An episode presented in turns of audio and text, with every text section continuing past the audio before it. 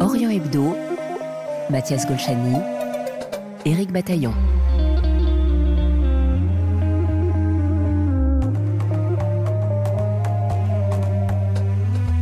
En octobre 1849, Gustave Flaubert entame un voyage en Orient en accompagnant l'un de ses amis photographes. Il s'agit pour lui de se changer les idées.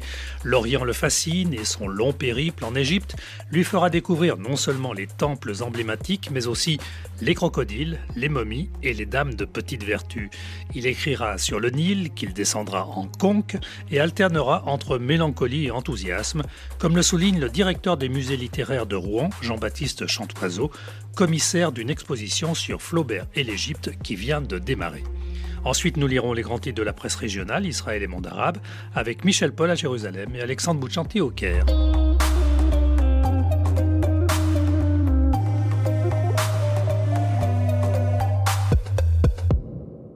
Bonjour Jean-Baptiste Chantoiseau. Bonjour Éric Bataillon. Quelles sont les premières impressions de l'écrivain quand il foule le sol égyptien? Alors quand il foule le sol égyptien, Flaubert est assez fasciné. Alors il faut dire qu'il a beaucoup rêvé de l'Orient et ça évidemment dans le contexte euh, du 19e siècle, des années 1830 qui ont vu euh, l'orientalisme se développer avec Chateaubriand évidemment, euh, un peu précurseur et même avant Lord Byron. Donc Flaubert est nourri de tout un tas de lectures. Et puis il y a eu l'expédition Bonaparte. Et évidemment, et puis suite à l'expédition Bonaparte aussi les découvertes de Champollion dans les années 1820. Donc c'est vrai qu'il faut évidemment remettre ça dans tout un contexte. Flaubert, quand il est très jeune, écrit d'ailleurs dans une de ses premières nouvelles, Rage et impuissance, de son personnage, il rêvait l'Orient, l'Orient avec son soleil brûlant, son ciel bleu, ses minarets dorés, ses pagodes de pierre, l'Orient avec sa poésie toute d'amour et d'encens. Donc il faut voilà s'imaginer un Flaubert euh, très euh, rêveur. Alors quand il arrive en Égypte, il est très surpris par euh, les paysages très différents de sa Normandie natale et en particulier du Nil qui lui paraît être un fleuve très calme comparé à la Seine qui est toujours animée d'un courant très fort qu'on appelle le mascaré et que l'on connaît toujours aujourd'hui d'ailleurs mais il est encore plus violent au 19e siècle et il compare le Nil à une sorte d'océan plat, euh, une mer d'huile. Il est évidemment très frappé par euh, les reflets du soleil, l'atmosphère euh, qui évidemment encore une fois est très chaleureuse avec ce ciel bleu extrêmement pur qui se reflète sur l'eau du fleuve. Donc ça c'est évidemment quelque chose qu'il note assez rapidement. Et si je vous parle du Nil plus particulièrement, c'est aussi parce que Flaubert part en Égypte avec cette idée de remonter aux sources du Nil. Donc on a effectivement cette euh, croisière, on pourrait dire, euh, mm. qui va durer à peu près quatre mois euh, sur le Nil et dont les paysages vont profondément le bouleverser et l'inspirer. Alors l'écrivain visite Assouan, puis Abou Simbel. Là il note Réflexion, les temples égyptiens m'embêtent profondément. Est-ce que ça va devenir comme les églises en Bretagne, comme les cascades dans les Pyrénées? euh, Gustave Flaubert était-il gagné par l'ennui pendant son voyage? Alors c'est vrai que euh, le thème du voyage et de l'ennui euh, font partie de la littérature flaubertienne. On pensera notamment à ce célèbre passage de l'éducation sentimentale où Flaubert, vous vous souvenez, dit il voyagea et après, il y a un point avec un blanc. Il connut la mélancolie des paquebots, les froids réveils sous la tente, l'étourdissement des paysages et des ruines, l'amertume des sympathies interrompues. Il revint. Donc c'est vrai qu'il y a toujours effectivement euh, ce sentiment euh, de la mélancolie liée au voyage euh, qui traverse d'ailleurs toute la littérature de Flaubert. Et aussi ce qui est intéressant, ce que vous venez de pointer dans cette question, et je vous en remercie, c'est aussi un peu cette anticipation. alors là, on n'est pas encore évidemment dans les grandes périodes de masse du tourisme, justement qu'on appelle le tourisme de masse, mais on sent que là, il pressent effectivement que l'Égypte va aussi peu devenir un cliché. Hein. Il y a notamment également dans, son journal ce passage où il se dit nostalgique d'un certain passé qui est déjà perdu finalement dès le 19e, puisqu'il écrit euh, Mais où est passée l'antique cité des califes, jadis si forte et si pleine de vie, et qui maintenant reste plongée dans ses rêves du passé, où dort l'ennui et la lassitude des beaux soleils du midi, où est le temps des cavaliers arabes qui faisaient piaffer leurs chevaux, est l'encens des mosquées du prophète quand on pouvait sentir le parfum des roses qui couvraient les terrasses. Donc il est effectivement quand il voyage à la recherche euh, d'un passé qui est évoqué dans les livres qu'il a pu lire et dans les rêves qu'il a pu faire. Et on voit effectivement que lors des traversées, il y a un moment donné, euh, il a le malheur de tomber sur euh, un compatriote normand qu'il s'attendait pas à voir, un ami de la famille, et il se dit, mais on rêve d'une évasion qui n'est peut-être déjà plus possible. Et ça, c'est vrai que c'est effectivement présent dans ses écrits. Néanmoins, euh, fin avril 1850, puis en mai et juin, euh, Gustave Flaubert continue sa visite. Euh, il va visiter Karnak, traverser un désert, découvrir des momies, des crocodiles. Cela ressemble-t-il à un parcours initiatique pour lui? Alors, je crois qu'effectivement, euh, l'Orient, euh, d'une part, il avait très envie euh, concrètement de voir à quoi l'Orient ressemblait et sortir peut-être un petit peu de la rêverie qu'il pouvait en avoir. Hein. Il y a un autre passage dans son journal où il dit, mais finalement, on se fait une image un peu mythique, l'orientalisme, le désert, le sable, la plénitude. Mais l'Orient, c'est aussi la vie grouillante, c'est aussi ces marchés traversés par des chameaux, c'est aussi la Hein, euh, ce sont aussi euh, les puces de la courtisane, tout ce qui va faire aussi euh, la couleur authentique, hein, au-delà de la couleur locale, cet Orient senti, cet Orient vécu, cet Orient très matériel.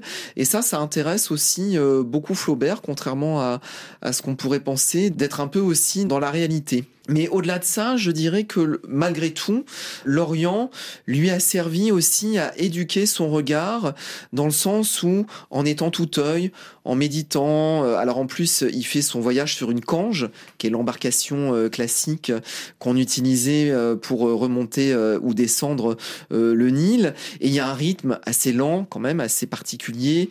Les soleils couchants aussi, avec le reflet du désert sur l'eau, etc. Et il y a une sorte, je presque, pour répondre à votre question, de purification du regard, de méditation, qui va l'amener à la fois à découvrir les sources du Nil, puisque c'était un petit peu le, prétexte du voyage, mais au-delà des sources du Nil, les sources peut-être aussi de sa propre identité et d'un retour à soi dont il avait profondément besoin à 28 ans. Après l'Égypte, Gustave Flaubert euh, poursuit son voyage en Orient. Où va-t-il? Alors euh, après l'Égypte, il va euh, rejoindre le Liban, euh, il passe par Jérusalem également, il va remonter également par la Turquie, Constantinople. Alors il faut quand même préciser qu'il rêvait d'aller en Perse, hein, ça faisait partie un petit peu de, au début évidemment dans les préparatifs, mais Évidemment, voyager à l'époque, c'était quand même assez compliqué. Ils avaient quand même, Maxime Ducamp et lui, euh, des mâles qui faisaient 310 kilos euh, chacune. Donc, évidemment, euh, toute une équipe autour, des moyens financiers aussi assez conséquents. Donc, voilà, pour tout un tas de raisons pratiques, matérielles, financières. Et parce que sa mère aussi, avec qui il est en correspondance pendant tout son voyage, lui dit aussi qu'elle aimerait bien le revoir et elle s'inquiète pour sa santé. Donc, pour ces raisons-là, le voyage est un petit peu écourté. Il arrive en Grèce aussi euh, un peu plus tôt que prévu. Il y a d'abord de très belles notes euh, de son voyage en Grèce quand il traverse le Jardanus, les fleuves qui sont très très intéressants. Et il finit par l'Italie où il va rejoindre sa mère et là où il va plutôt se régaler euh, des musées. Et la fin de son journal est un descriptif très passionnant, mais plus érudit peut-être d'une certaine façon aussi des différents musées italiens qu'il va découvrir. Jean-Baptiste Chantoiseau, vous êtes également le commissaire de l'exposition Miroir de la Seine chez Flaubert et au-delà, qui a démarré à la mi-novembre et qui se tiendra jusqu'au 2 juin prochain au musée Flaubert et de l'histoire de la médecine à Rouen. Tout à fait. Que présente cette exposition? Alors cette exposition euh, Miroir de la Seine euh, chez Flaubert et au-delà est une invitation au voyage.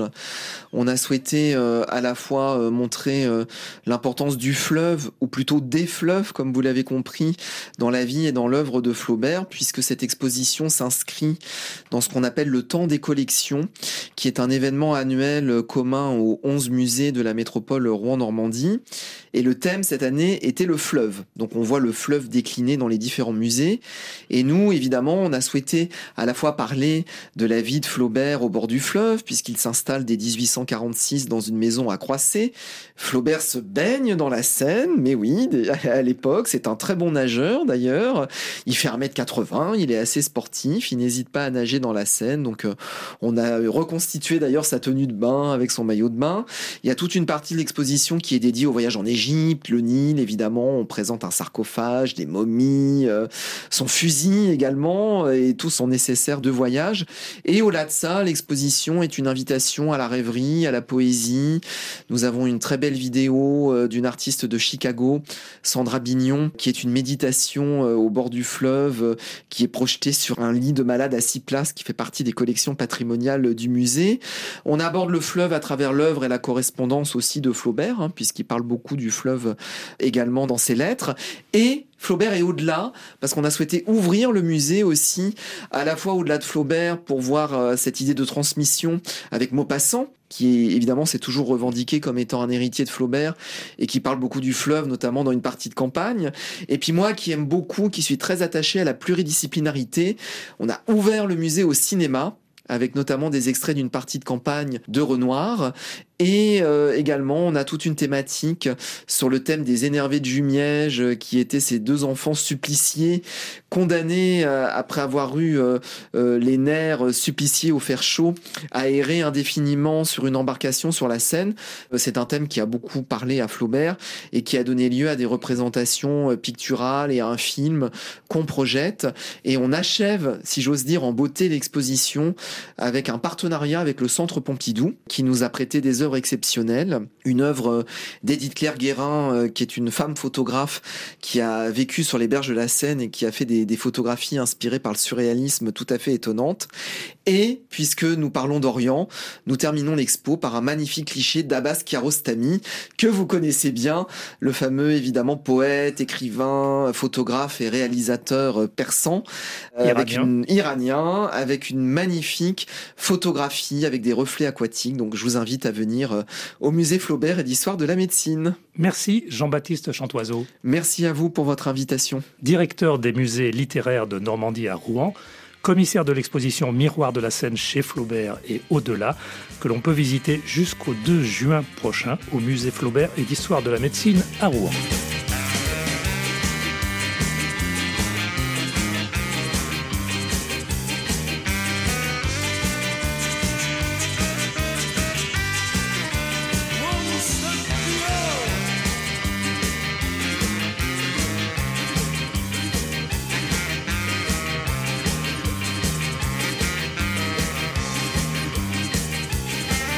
Orient Hebdo sur RFI.